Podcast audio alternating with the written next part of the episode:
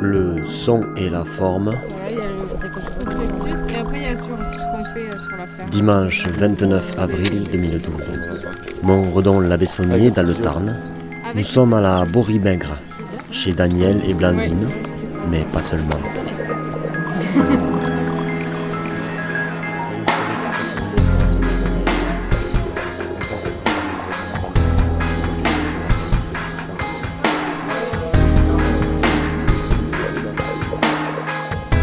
De notre conversation avec Daniel Coutarel lors de la journée de ferme en ferme où la Borimègre ouvrait ses portes et ses couverts au public. On rencontrera aussi Jérémy à la fin de l'émission.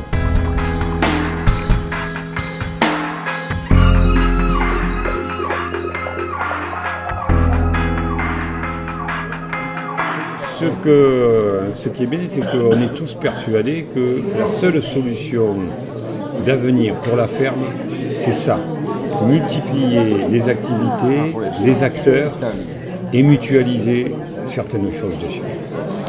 On est tous convaincus de ça. Mais Ça repart justement de société. quoi. C'est pas, pas que de la production, c'est est vraiment convaincus c'est un lieu de vie et de, Voilà. et de production, mais de vie aussi. Parce que mes enfants, j'aurais bien envie, mais qu'est-ce qu'ils vont devenir euh, vis-à-vis de tous les autres qui s'installent là, euh, alors qu'ils ne sont pas en âge de décider encore euh, Tu vois C'est pas, c'est pas- pas- évident, c'est pas facile, il faut inventer. il faut inventer.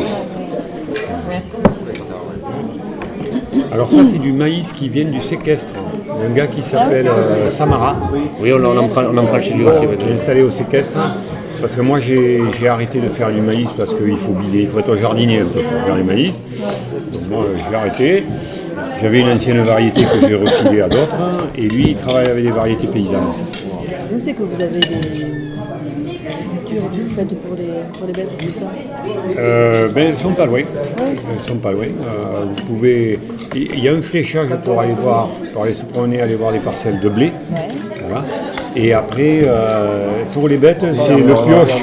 Le pioche qui est là-haut et en bordure de route en, en même hauteur. Voilà. Et cette année, j'ai les plus belles céréales du- de la commune, en fait, de- de- du, du hameau. là. Donc c'est, la variété ancienne, tu dis, euh, Oui, oui.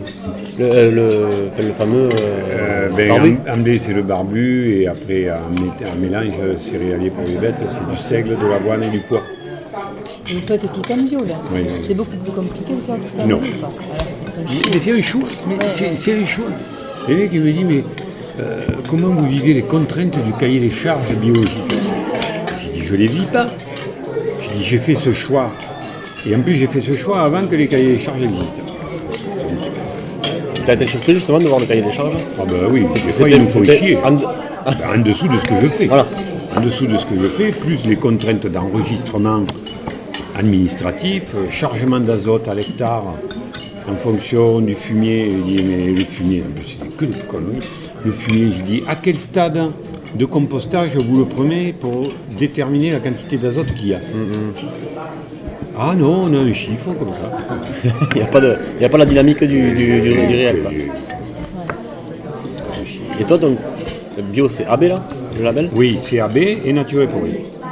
Voilà. Et, euh, donc, Nature et Progrès, c'est des binômes de- d'adhérents, producteurs, euh, consommateurs. Mais AB, c'est- tu as une visite une fois par an qui te demande les factures, c'est tout Ah, c'est un pauvre gars qui sort de Les concerts? Ingénieur agro, nous on est à Cali de France, hein, qui a fait un BTS hein, et qui vient remplir des cases. Mais Alors il- quand tu il tombes visite sur... un peu ou il- Oui, oui, il visite un peu. Un peu. Quand tu tombes sur un gars pas con, qui a envie des fois de se mouiller, euh, il essaye de comprendre. Mais la plupart, c'est des mecs qui débarrent, la- démarrent la vie active, ils sont dans un moule. hein. Ils doivent, ils doivent faire Parce que euh, nous, les bornes ingénieurs agro, on en a un truc, euh, je te dis pas les moules, les moules qui leur fabriquent dans la tête. Oh, oh, oh, les mecs, ils débarquent sur notre planète.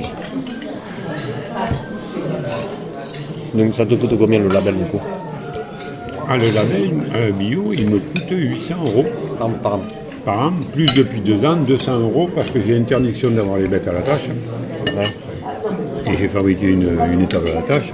Et donc, ils viennent contrôler une fois de plus pour voir si je sors mes bêtes pendant l'hiver.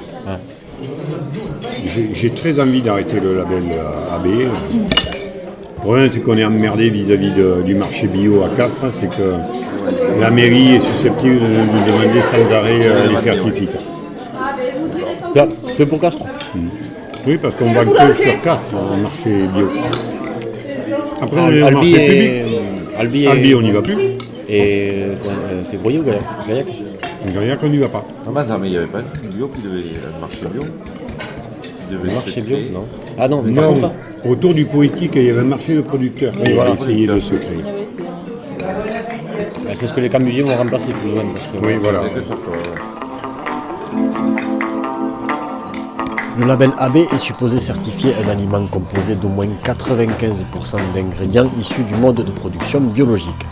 La communication faite autour de ce label ne se prive d'ailleurs pas de faire croire aux consommateurs qu'un achat estampillé AB est un geste écologique. Rien n'est moins sûr. Dans ce monde très concurrentiel, EcoCert est l'organisme le plus connu de certification biologique. L'entreprise privée occupe 70% du marché national de la certification. Devenue une multinationale, EcoCert est loin de la petite association de militants écolos qu'elle était au départ. L'association Nature et Progrès, elle, refuse la certification des entreprises privées. Pour Nature et Progrès, ce doit être un contrôle citoyen et une mission régalienne de l'État. Mais hier soir, on a bien fait roustir. Un gras, une fois de la paella, tu vois. Et ce matin, euh, je pense que pendant deux heures, ils ont fait mijoter. Euh, les pois chiches, les oignons étaient cuits, les patates revenues. Et après, qu'est-ce qu'il y a? On a mis des amandes, on a mis des amandes. C'est balade, chiche? Euh, ah, je sais pas. Je sais pas. Jérémy, les pois chiches, elles viennent d'où Il me demande oui. C'est pas valette Puis le rhum Je sais pas. Je sais pas qui c'est qui. On a Patrick, c'est lui qui est. Ah, euh... ah non, c'est Odile. Bon, C'est- va. Je pense que c'est Valato. Voilà, ça c'est bon. Parce qu'il y a une commande par le groupe d'achat. Ah ben oui. Donc. Tu, tu dis un petit mot dedans ou dehors et moi je dis un petit mot Ne t'as pas mis. bon, tu fais dehors, tu fais dedans Euh. Synchro. Je vais manger.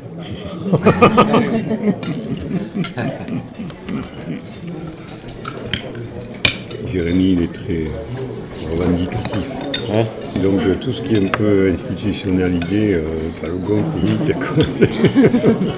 Jérémy, fait quoi ici? Maraîchage. Maraîchage.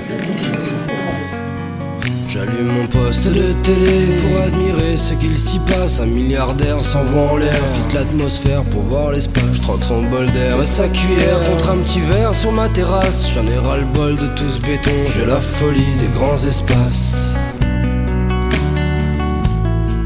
J'en ai ras le bol de tout ce béton, j'ai la folie des grands espaces. Mais qu'est-ce qui se passe dans nos petites têtes? On s'entasse tous comme des sardines dans les grosses boîtes que l'on conserve. Le petit poisson doit suivre sa ligne.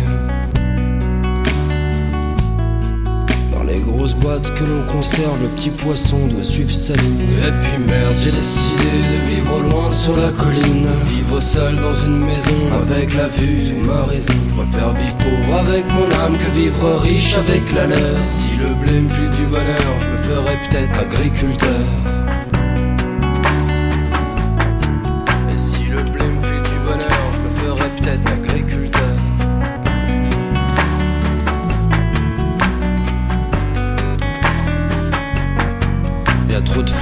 Dans les grandes villes, j'ai préféré me mettre au vert. J'ai plus de bonheur à vivre en paix que m'admirer au fond d'un verre. Je boirai le Seine de mon ruisseau plutôt que l'eau du fond de la Seine, chargé en plomb et en histoire que la surface ne laisse plus voir.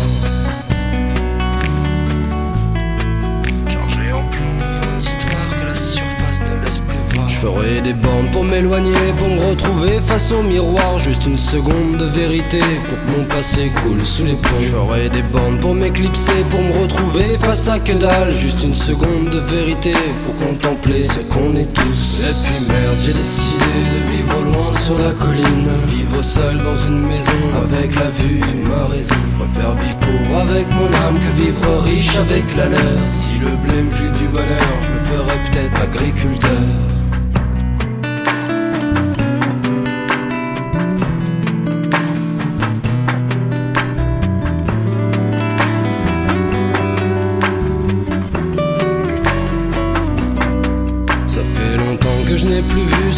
Soleil à l'horizon. Ça fait longtemps que je l'attendais, la petite lueur de la raison. Une petite chanson au clair de lune pour réchauffer le cœur de pierre. Le grand retour à l'essentiel, le feu de bois éclaire le ciel.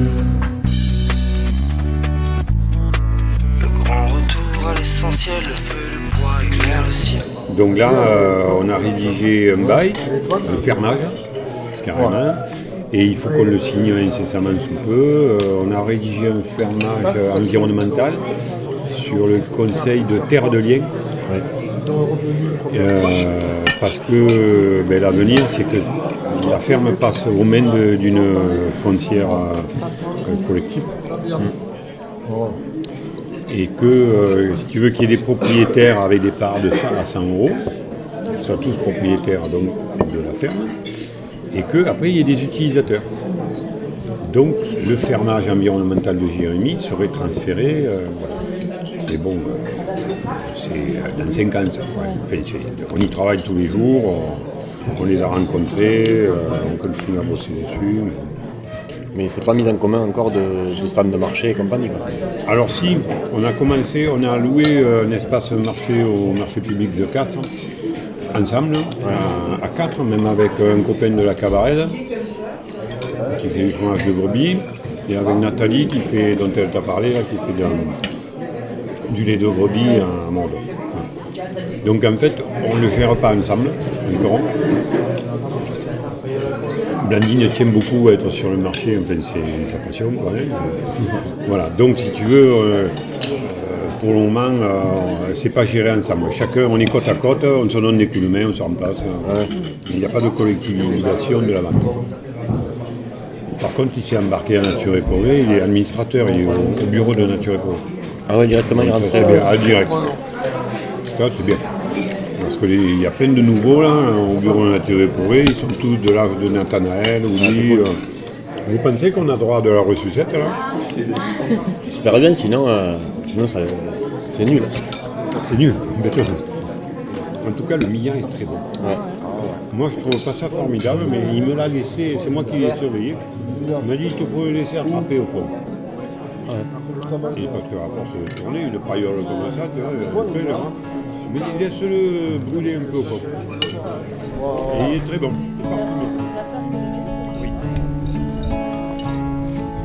cas, moi j'ai l'impression de rouler en Ferrari et d'avoir un château. Et euh, tu vois, j'ai pas ça. Mais j'ai vraiment l'impression, quoi. Dans le sens où je suis libre, euh, j'organise mon emploi du temps comme je veux. Je mange euh, des choses saines. On vit simplement, mais euh, entre guillemets dans le luxe de notre liberté. Jérémy Coca, donc 32 ans, natif de Toulouse, euh, installé aujourd'hui dans le Tarn. J'étais éducateur avant de devenir euh, paysan en agriculture biologique.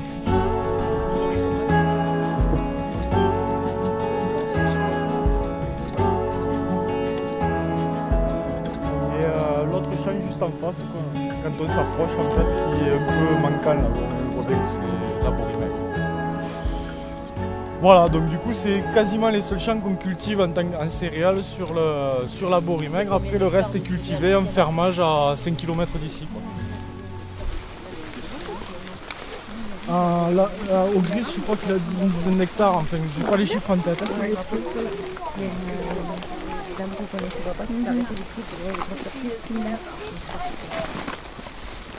Et donc du coup en 2009-2008 j'ai rencontré Daniel euh, puisque je, je voulais me réorienter en agriculture. Euh, au départ j'étais éducateur, animateur du coup dans les quartiers de Toulouse. Et euh, donc j'ai rencontré Daniel et en étant ouvrier agricole, donc je l'ai rencontré puis j'ai travaillé ici.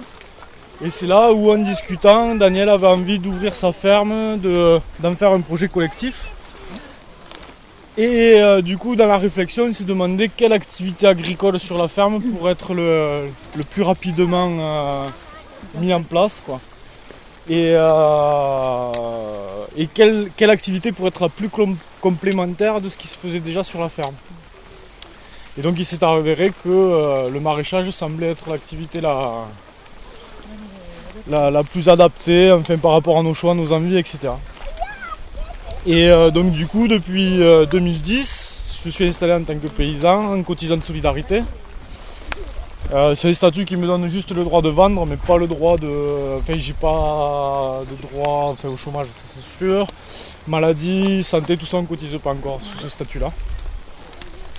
Et donc, heureusement que ma compagne travaille à l'extérieur, qui a une mutuelle et qui me permet d'être sous sa mutuelle. Voilà, et à l'heure actuelle, c'est aussi elle qui ramène les sous du foyer, puisque l'activité agricole arrive à être autonome économiquement, mais elle ne me permet pas encore de tirer un revenu. Bon, sachant qu'il y a quand même un potentiel de développement, parce que sur les premières années, on ne réussit pas toutes les cultures, on en loupe même beaucoup. Et donc je suis pas du tout au maximum de production, je l'espère. Voilà. Donc en arrivant sur la ferme un petit peu, l'idée était de valoriser donc déjà les, productions qu'il y avait sur la ferme. Comme je vous le disais, en complémentarité. Et euh, du coup, ben, c'est comme ça que je suis arrivé à la réflexion par exemple du paillage euh, paille et laine de mouton. Donc vous pouvez aller voir. Ceux qui ont le courage de rentrer sous la serre à cette heure-ci. Mais il fait vraiment très chaud dans la serre. Et euh, donc du coup en fait j'essaye de valoriser la laine de mouton puisqu'elle est très mal valorisée ici. C'est un matelassier qui la récupère. Mais au niveau du prix en fait euh, ça, nous coûte plus cher que finalement ce qu'on la vend. Et par contre, moi j'en tire de gros gros avantages au niveau du paillage, puisqu'en bio, le principal problème c'est l'herbe. On n'a pas de désherbant euh, biologique qui existe. Donc la seule solution c'est des luttes mécaniques. Donc c'est soit le désherbage manuel, soit des luttes comme, euh, comme le paillage par exemple. Du coup ça évite aux mauvaises herbes de, pousser. Un deuxième avantage c'est que ça nourrit le sol. Puisque la, paille c'est du carbone, euh, la vie biologique du sol en a besoin. Et la laine, c'est que de l'azote. Donc du coup, ça nourrit la plante, ça nourrit le sol. Et un, troisième et quatrième avantage, c'est que ça régule la température du sol. Ça me donne une température de sol beaucoup plus régulière. Surtout sur des périodes comme ça, là où ce matin il faisait gris et du coup on avait une température très faible. Et, maintenant là on commence à passer peut-être à 30 degrés. Si on prend la température au sol, on doit être à plus de 30 degrés. Euh, et un autre point non négligeable, c'est que ça me permet de moins irriguer. Puisqu'en gros, si je mets pas de paille et de laine, là, j'irrigue à peu près une fois par jour, enfin, sur des, journées où il fait soleil comme ça. Alors que, alors qu'actuellement, je dois arroser à peu près une fois par semaine. Mais si vous voulez creuser entre les plants et regarder, vous allez voir la, la terre est encore très très humide. J'ai arrosé il y a 4-5 jours. En fait, j'ai d'abord mis la laine de mouton sur 20 cm hein, au niveau du goutte à goutte sur le passage vraiment des plants. Et ensuite, je mets la laine de la paille à côté. Quoi. avant bah, En fait, il y a, l'année dernière, j'avais fait moitié de planche euh, paille, moitié de planche euh, laine de mouton, mais entièrement. Hmm. Pas de mélange comme j'ai fait là. Bon, du coup, j'ai vu que, par exemple, si on met de la paille, on crée une fin d'azote. Enfin, je rentre pas dans les détails, mais du coup, les plantes sont pas jolies. Il faut les laisser s'enraciner avant de mettre la paille. Hmm. Et par contre, la laine de mouton, vu que c'est que de l'azote en barre, ça a super bien fonctionné. Par hmm. contre, ça se dégrade pas du tout. Donc du coup je me suis retrouvé en fin de saison à être obligé de tirer euh, tout le paillage que j'avais mis. Et agronomiquement c'est un peu euh, aberrant d'avoir créé un milieu et de le détruire en fin de saison pour essayer d'en recréer l'année d'après. non, la, laine de mouton, même euh, les courgettes, là j'ai repaillé avec de la laine de mouton de l'année dernière. Voilà, parce que j'avais fait des gros tas devant la serre là et j'ai récupéré cette laine là. Donc du coup, comme en fait pour se dégrader, toute matière euh, végétale a besoin d'un rapport carbone-azote bien précis, 1 pour 40, hein, je ne vais pas rentrer dans les détails non plus.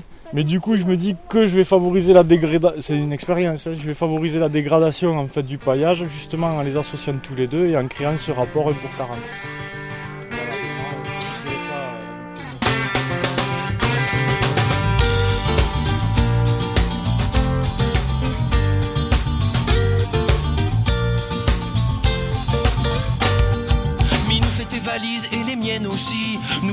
Saint-Louis pour le paradis. J'ai trouvé la maison dont nous rêvions tant. Pour trois fois rien à crédit sur deux ans. C'est au cœur du Larzac, au bord d'une rivière. Dans un joli lieu dit appelé le désert. Un manoir du 16e dans un parc de 1000 hectares. Il y aura juste quelques travaux à prévoir. Pour l'arrivée d'eau, le vieux puits fera l'affaire. Pour l'électricité, S'il y a des nuages, c'est toi qui pédales. S'il fait nuit plus d'une heure, c'est toi qui pédales. Le premier spot wifi est à 25 km. Le premier monop est à 35 km. Le premier iPhone est à 120 km. La dernière poste a fermé. Elle est pas belle, la vie pour le dernier DIP. La main dans la main avec le dernier lapin. Elle est pas belle, la vie pour dernier des hippies. La main dans la main avec le dernier pingouin.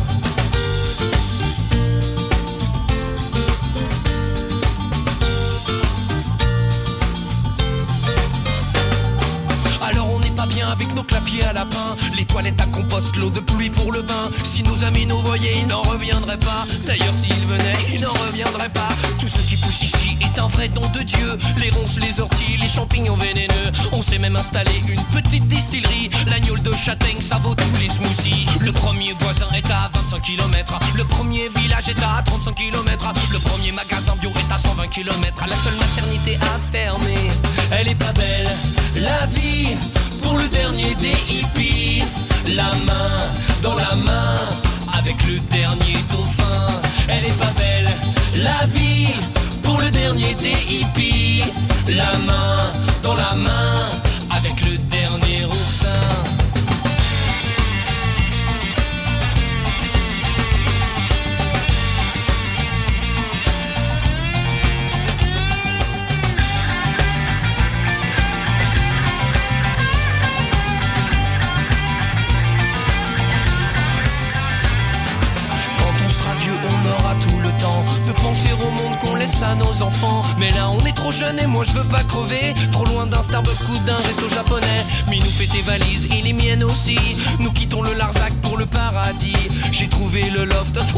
Au pied de Notre-Dame à crédit sur 100 ans. Le premier médecin était à 25 km. Le premier défibrillateur à 35 km. Le premier hôpital à 120 km. Le dernier cimetière était complet.